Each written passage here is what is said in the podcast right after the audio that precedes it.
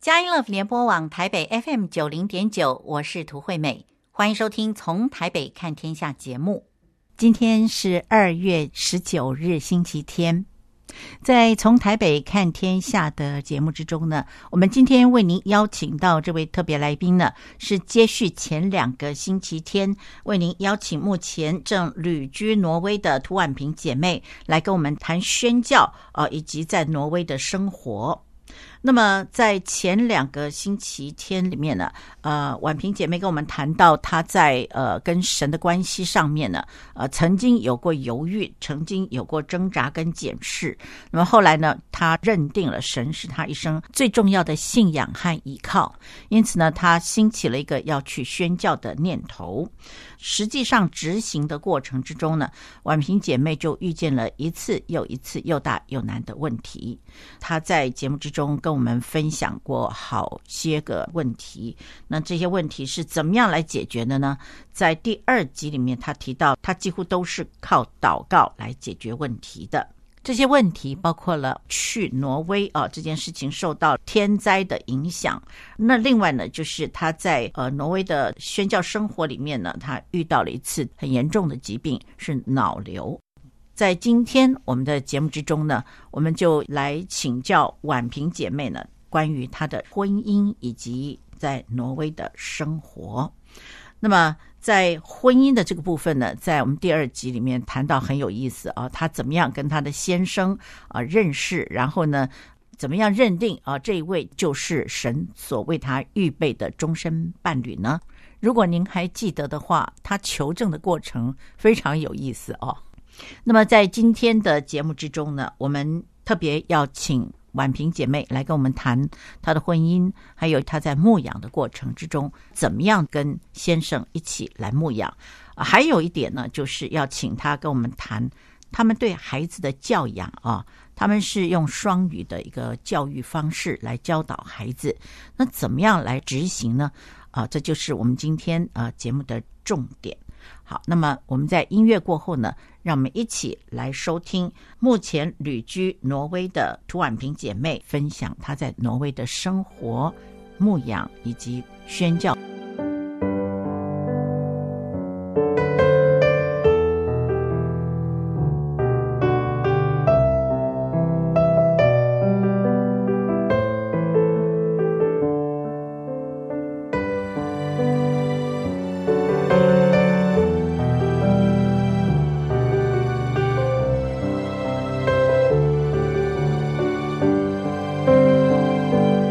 那在今天节目的第一段之中呢，首先我们想要请教婉萍姐妹，您步入婚姻到今年是第几年了？今年九年，就有很多东西都是都是神的带领吧。我认为在就是在在婚姻这部分的话，我们最重要的、最搭得起来的，应该就是我们对信仰这部分上面的坚持吧，是配合的最好的。哦，是是，就是我们认为说，可能在小孩子，应该说现在有小孩了，那就是在这一部分，我们对婚姻的看法也是一样的。我认为大部分百分之，我可以跟你说百分之九十九是一样的，除非那百分之一是我完全不知道的，是，就是我我不确定的部分，就是但但是我认为百分之九十九，我们认为的，我们的想法是一样的，就是。在就是我们两个人的关系要好，那最重要的就是我们个人跟神的关系要好。是，然后这也是我跟我先生在牧养上面比较坚持的部分，就是我们想要着重的部分。在我们我们现在带一个家教会，然后我们就是想要，当然我们想要着重的就是整个家庭都很重要，小孩子很重要。是，因为在挪威，我认为有很多。在教会或者是在，其实就算是政府也是一样，他们很注重小孩子，有的时候甚至会让我觉得有点太注重，就是其他东西好像都不不管了，然后小孩子最重要之类的。然后可然后这些教会里面，我们想要提的、想要着重的部分，就是先生跟太太之间的关系这样子。然后当然最重要的就是你要跟神自己有各自要有好的关系。是。然后我看一个三角形好了。三角形就是正三角形，然后正上方那个角落是上帝，然后说假假如我们把先生放在左边那个角角落哈，然后太太放在右边角落，然后当你跟你跟就是先生跟太太两个人就是只看着神，然后就越来越往往神那个地方走，就是从从他们的角落往神那个角落那个走走的时候，他们越靠近神的时候，他们两个人之间的关系距离就越来越近，就是先生跟太太之间关系越来越近。嗯，所以，所以我们在这个这方面是我们的想法是一样的，就是认为是说，当我们每个人我们各自他自己也是跟神要每天要有。灵修要有互动，有一个这样子一定的关系，然后我也是一样，同样，然后这样子我们就不会走偏嘛。然后现在有小孩了，就是也是很重要，就是小孩子要怎么带，或者是也不是说怎么带，是说什么是最重要的。像是现在是圣诞节，然后我们其实一开始结婚。的时候就在就有讨论过说，那到底要怎么要怎么庆祝这样子？因为我先生我的公公婆婆是离婚的，然后所以我的先生还有他的兄弟姐妹们都是很习惯说，呃，圣诞节在圣诞节可能跟公公过就是庆祝，然后那庆跨年就是在婆婆那边这样子，嗯。然后他们从小从他们离异以后，就是父母亲离婚以后，他们就是都很习惯说一个礼拜住在爸爸那边，一个礼拜住在妈妈那边，这样他们就是要换，就是换地方住。哦，是这样才叫做这样才公平，所以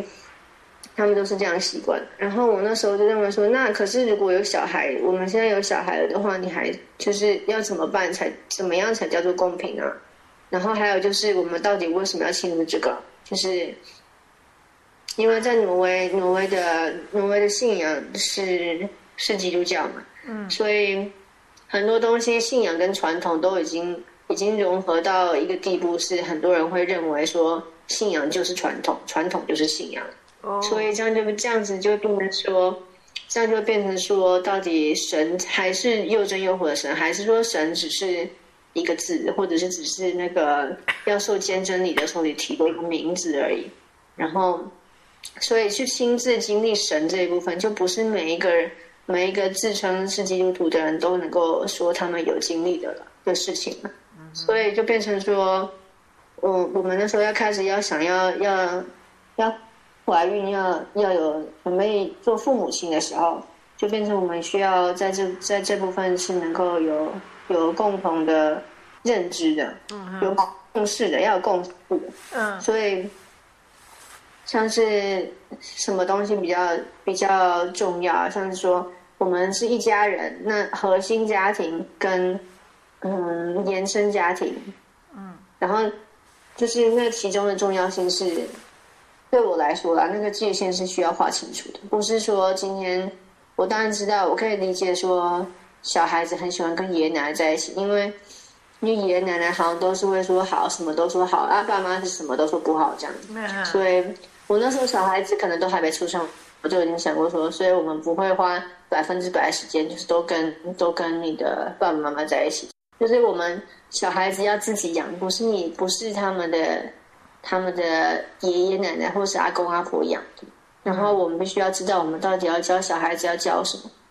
然后现在看到小孩子比较大了，我也开始看到说，我先生在某些部分的坚持是像是比较硬一点，会说这个一定要这个样子，像是像是学校啊，他都坚持说我们要去学校或是幼稚园，他现在都坚持说要让只要我们能够选择，就是让他们去基督教的学校，因为在挪威现在的体育教的东西。有点乱吧，有一些东西有点乱，就是跟圣经上面比较有出入。是。然后很多东西都是说哦，每个人都有权利自己选择啊，选选择选到最后就是选，几乎就是百分之百确定就是选跟圣经唱反调这样子。嗯。所以在在公立的学校，在挪威公立的学校是不可以提到信仰的。就是老师的部分不可以提到信仰，是，嗯，那个是违法的行为。哦，然后不可以提到基督教，大概也不能够提到穆斯林、伊斯兰教。哦，应该是所有所有信仰都不能提吧？嗯，但但就是我还不是很确定。但是但是在信仰这部分，公立跟私立的学校是差很多的。然后私立不是完全不不受到法律限制，但是也是私立的学校会有比较多的自由，像是我们。让我们小孩子去私立的基督教基督教私立学校，那他们就可以，他们可能他们每一天结束下课的时候，他们会有一个祷告，就是这都是这都是可以接受，这是不违法的。是，然后就也许这个环境是有一点有一点点温室效应，有那么一丁点温室效应，就跟我们那时候做宣教师的时候，有些人讲一样，就是。我们一直在基基地里面服侍，然后可是真的要去要去实际上去宣教，要去别的地方宣教，你可能会适应不良，因为在基地里面就是一个温室的环境这样子，嗯哼，都保护的好好，然后你在外面的时候就未必是这个样子，是，然后所以这样看，也许小孩子是有那么一点点温室的效应，可是我的想法，我们的我的想法是。他们就还是小孩，我需要他受到保护，然后他需要被装备好了以后才能够踏入外面的环境。所以，我认为他还是有很多机会可以接触外面的环境的。就是他又不是就真的只是被隔离在一个就隔离在一个房间里面，他不不踏到外面去，所以不会看到外面的广告，不会看到不会听到人家讲的话，就是都是会的。然后我们做父母的，就是在旁边也一起听到，一起看，一起看到。就可能可以在旁边适当的跟他讲说，嗯，或者提供一些建议啊，就建议说他该怎么怎么想啊，他要怎么样思考，然后记得记得上帝是这么说的，然后这些这样选择没有关系，是他们的选择，但是我们可以做我们自己的选择，这样子。所以在这部分，我的先生的坚持就是变成说，信仰这部分我们能够做的，目前为止就是。确定他们至少就是最最基本，就是能够在一个在一个环境是基督教是可以接受的，就是你如果提到信仰、提到基督教、提到耶稣、提到上帝是可以接受，是不违法的行为的，就是这最基本的。是，所以你跟你先生最紧密结合的就是信仰，是吧？是。哇，显然这就是上帝一手把你们带出来的。嗯。我们听到婉萍姐妹的分享之后，真的感触良多。现代的父母亲真的是任重道远，但是我们也看得到盼望，也就是有代祷的力量撑着他们，有教会支持他们，有私立学校让孩子们可以学到真理与信仰。那么，现在让我们休息一下，在音乐过后，我们继续来请教婉平姐妹。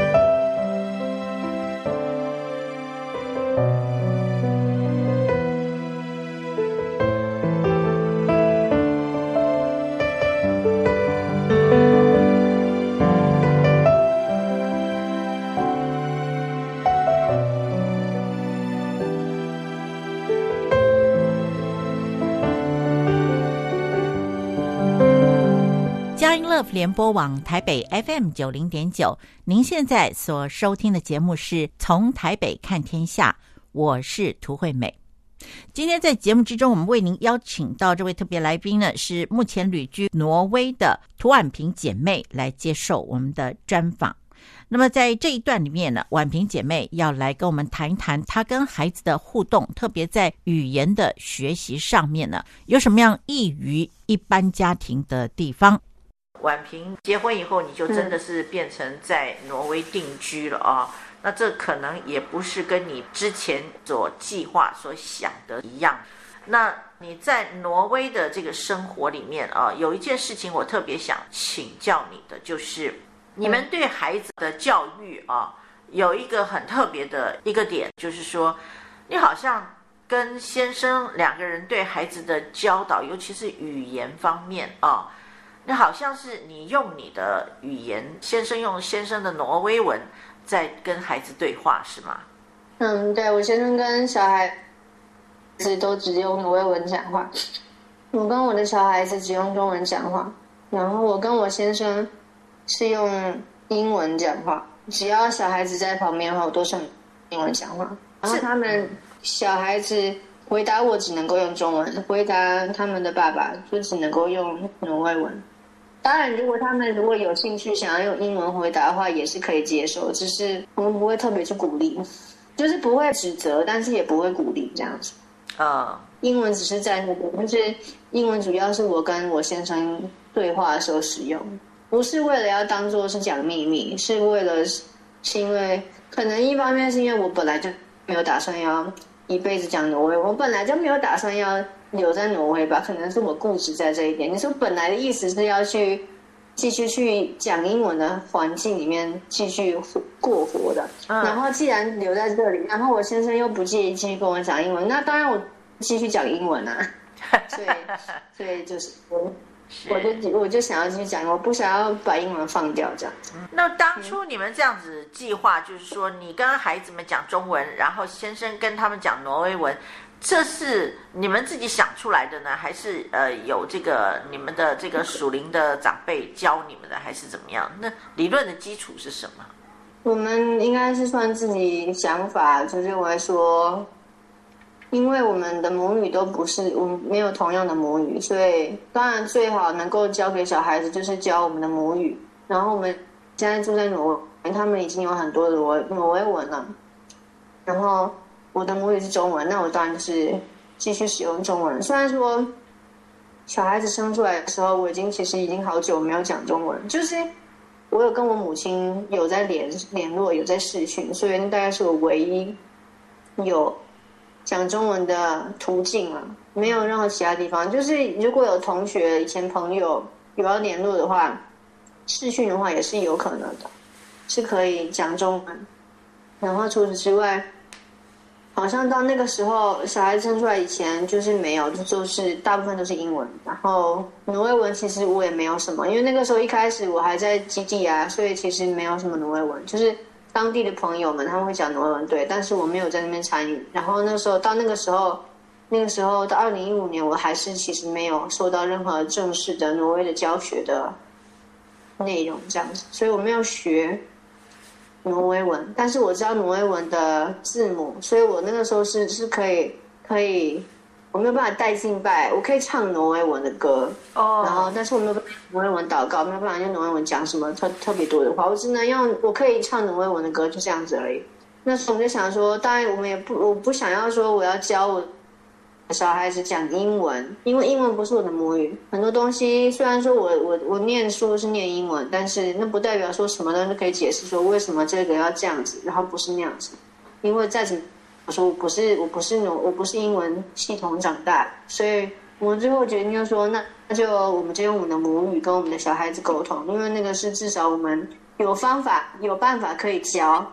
可以解释。然后，如果真的解释不出来，你至少有办法去找到你的答案。所以我们最后就决定说，英文反正他们在学校都是会学的。然后以后他们还会再学一个挪威里面叫做第三语言，那就会变成他们的第四语言。所以他们学校都已经都已经顾到英文这部分，那我们就不用自己先自作主张去处理他们的英文。毕竟我们我那时候也不是老师，嗯，我先生也不是老师，所以。所以就没有什么那个必要，就觉得说，那我就讲中文，然后他就讲挪威文这样子。反正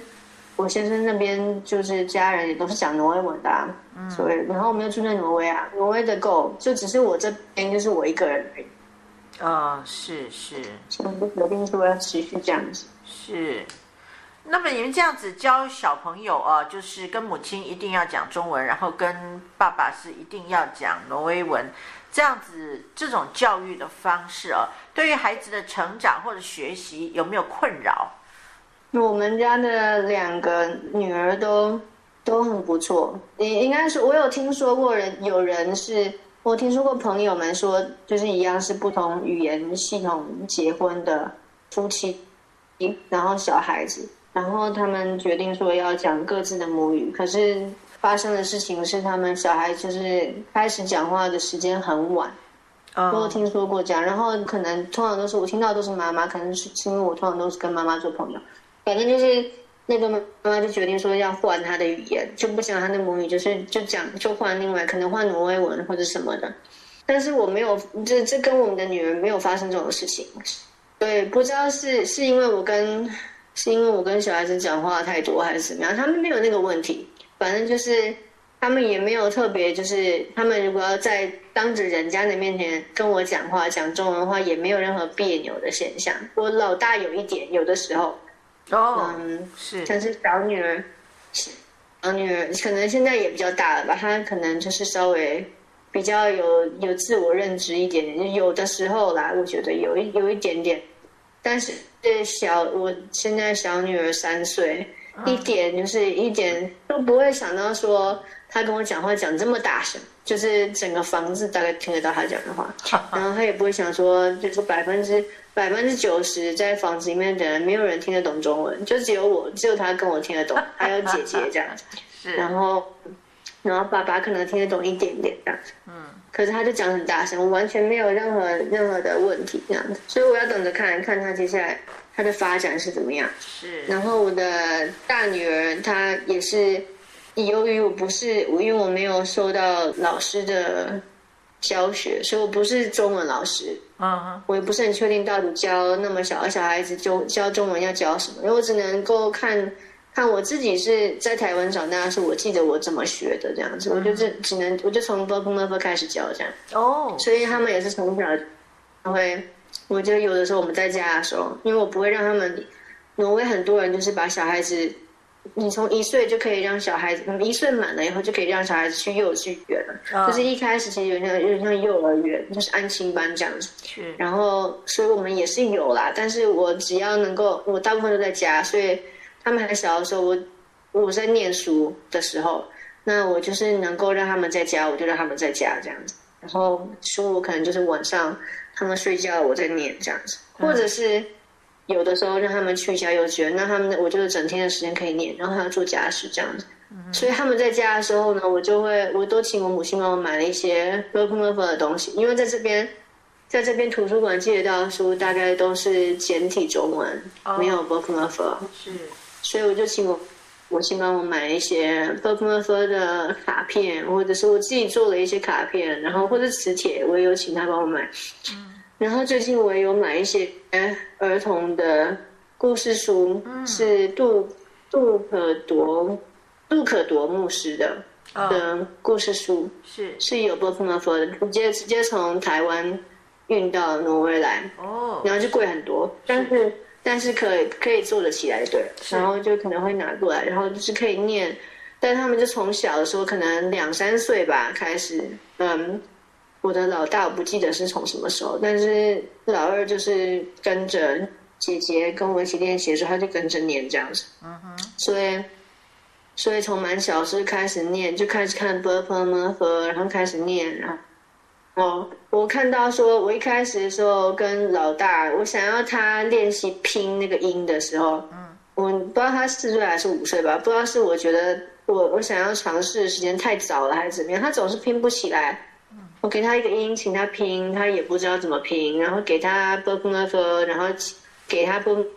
n 然后叫他把拼起来，他也不知道怎么拼。可是呢，一年级的时候，他上国小一年级的时候，他们开始学挪威的字母了。然后一定是老师们在教的时候，他那个他的他就对起来了，他就会拼了。突然之间，他就会跟我拼的怎么说？因为他会他挪威文也是字母，也是一个字一个字这样把音拼起来的。所以突然之间，我就发现说。我跟他在练 b b b 的时候，我就问说：“那这个字怎么拼？”他就帮我拼出来。然后不不，中文比较困难的就是我们有声韵，有一声、二声、三声、四声、五声。嗯哼。所以，所以那个他他没有什么问题，可能是因为从小跟我讲中文讲到大，所以然后我在我在我在教他们 book book 的时候，也是在声韵这部分，我都会提供一些视觉上面的帮助，因为我自己。自己有在玩音乐的，所以我认为有些东西视觉上面是我们的《Book of s》都已经写的好好的，像是二声就是慢慢慢的往上扬起来。所以我在教他们的时候，我自己也会做动作，让他们看到我的动作是怎么样。然后就是只就告诉他们说，这声音是慢慢往上的，不是突然跳起来，然后就慢慢往上的。然后所以我就会这样教，所以我就发现都是有帮助的。是，哦，太好了，是。那么现在就是接下来就是要看他们呃在成长的过程之中，呃会有什么样的反应跟发展，对吧？对，所以他们我有我有把大女儿教会写她自己的名字，然后我有教她，就是她现在不需要看就可以写她自己的名字，但是我没有特别的要求说她一定要写多漂亮之类的，就是让她有她自己的风格，其实那部分我就没有特别要求，是，对。但是其他的字，因为中文的 book mother 还有中文字之间的关联其实没有很大。嗯，一个是声音，然后另外就是就是字本身这样子，所以这个都是要硬硬硬的记起来的。哦，所以我只是希望说，他们至少未来如果有兴趣的话，他们会自己去寻找 book mother，然后可以去慢慢的学起来这样子。然后现在其实中国大陆用使用的是 abcd 来来使用他们的 book 门和的音这样子所以他们如果能够把那个学起来的话对他们来说他们资源会更多哦是。所以就是提供他们的管道而已就是东西都在那边了。然后我们家有买的书请我妈妈运过来请我妈妈买的都都已经都在这边所以他们也是有很多机会。我还请我的母亲去找圣经是有 book 的。嗯哦是他们还没有开始读 book 的圣经他只是我我现在还还在让让老大就是慢慢跟我一起看路格多牧师的故事书。啊是是就是偶尔看一下因为我也不想让他觉得太多挫折这样子。是。有时候他看到太多的字他就跟我说他不行然后我就会跟他一起，然后除了这一起，就是我我带头这样子，他就比较不会那么害怕，或者是感觉不安全这样子，所以他就一起，他就会比较放心一点，那就一起这样。所以进度很慢，不像是他他们一整天在学校这样子还可以学。虽然说在学校学的东西很多，所以我很相信。每一科老师都会觉得他们的时间不够，对，但是就是他们时间总比我跟我跟我的女儿们的时间教中文时间还要多很多。是，听到婉萍姐妹这样用心的来教导女儿们学中文，把它当成一个母语来学，真的是令人好感动哦。这真的是一位很有远见的母亲，您说是吗？等到将来有一天，他们透过观光啦、探亲啦或者旅游啦，接触到华人社会、华人的文化的时候，他们发现自己从小就懂中文是多么棒的一件事情，多么有成就感的事情。您说是吗？所以婉萍姐妹今天可能会觉得一个人教导很很费力啊、哦，很吃力不讨好。但我们真的是要鼓励婉萍姐妹，不要气馁。全球有这么多的华人，我们懂中文，走到哪里都行得通。我们现在休息一下，音乐过后，我们继续来请教婉平姐妹。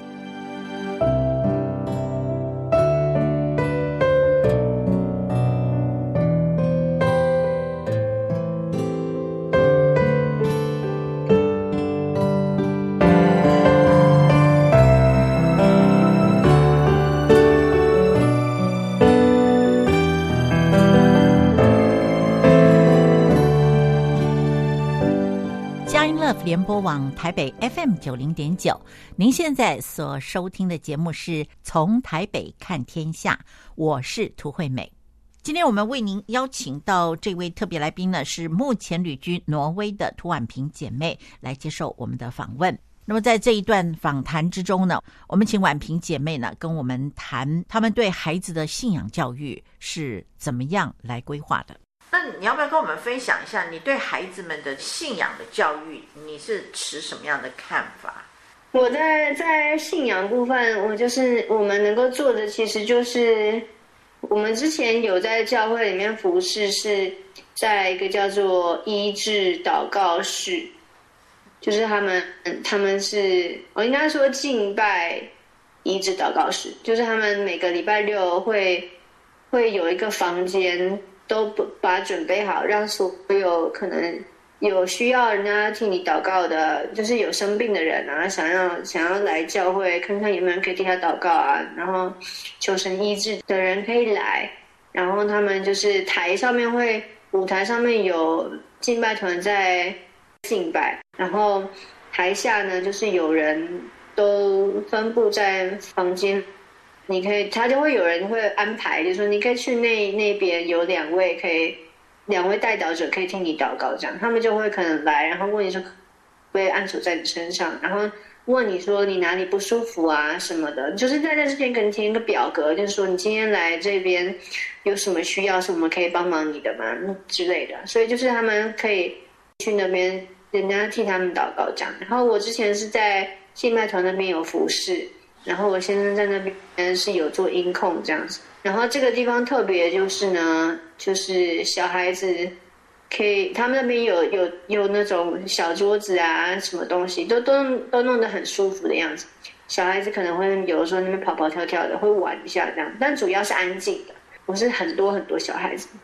然后我们在那边服侍的时候，像那边人说，我的先生可以在那边服侍，我也可以在那边服侍，那然后我们的小孩就可以在那边。看着爸爸妈妈在做什么，然后也可以有其他小孩，他们可以一起玩一下下这样子。然后现在很可惜的说，这个是这个牧区或是这个这个服饰没了，所以就是接下来要看。嗯，但是除此之外，就是我们去教会，礼拜天去教会，然后我们还有家教会嘛。我们现在还有做的牧养就是家教会。我们家教会特别的是，我们有小孩子是允许。小小孩子能够一起参与的，因为大部分的家教会都是，如果是给爸爸妈妈的做爸爸妈妈的人的，他们都会，他们可能那个内容都是没有包含小孩子的。但是我们之前开始一个家教会的时候，参加一个家教会的时候，就是一直都是小孩子都是有自己的活动的。然后等到我们家教会够大的时候，就分开来了嘛，就是延伸出来，就变成我跟我的先生出来带一个家教会这样子，然后。然后嘛，还是持续是让爸爸妈妈可以带着他们小孩子，而不是叫这些有小孩子的爸爸妈妈要自己找一个保姆，可能晚上或者什么时候要带他们这些小孩，然后他们自己再来参加家教会，不是那样子的。所以现在我们家教会是有小孩子一起的，嗯然后这样子的话，我们让女儿们能够看到我们是怎么服侍。嗯然后除此之外，就是每天每一天跟女儿们的互动啊，就是可能我们。会让他们看一些，如果有影集，像是圣经上面圣经故事啊、圣经游戏，就会看这样子。嗯，然后晚上睡觉以前会念圣经，呃，可能不是传统的那种书，也有可能我的先生是会拿那个圣经的书，然后跟他们念这样。然后我有的时候我在手机上面有一个圣经的游戏，然后他们就是那个游戏上面有的时候会我会让他们玩，都把它设成中文，他们就会可以拿。嗯，那个拿着 iPad 拿去玩这样子，嗯，然后那有旁白，就是在讲耶稣的故事啊，或者是就是圣经的内容这样子，然后他们可以玩，然后里面还有游戏，然后有的时候晚上睡觉的时候跟他们一起，我可能就是就是不让他们玩游戏，但是我是把打开来念他们的那个文文字的部分，然后所以他们就只听我念这样子，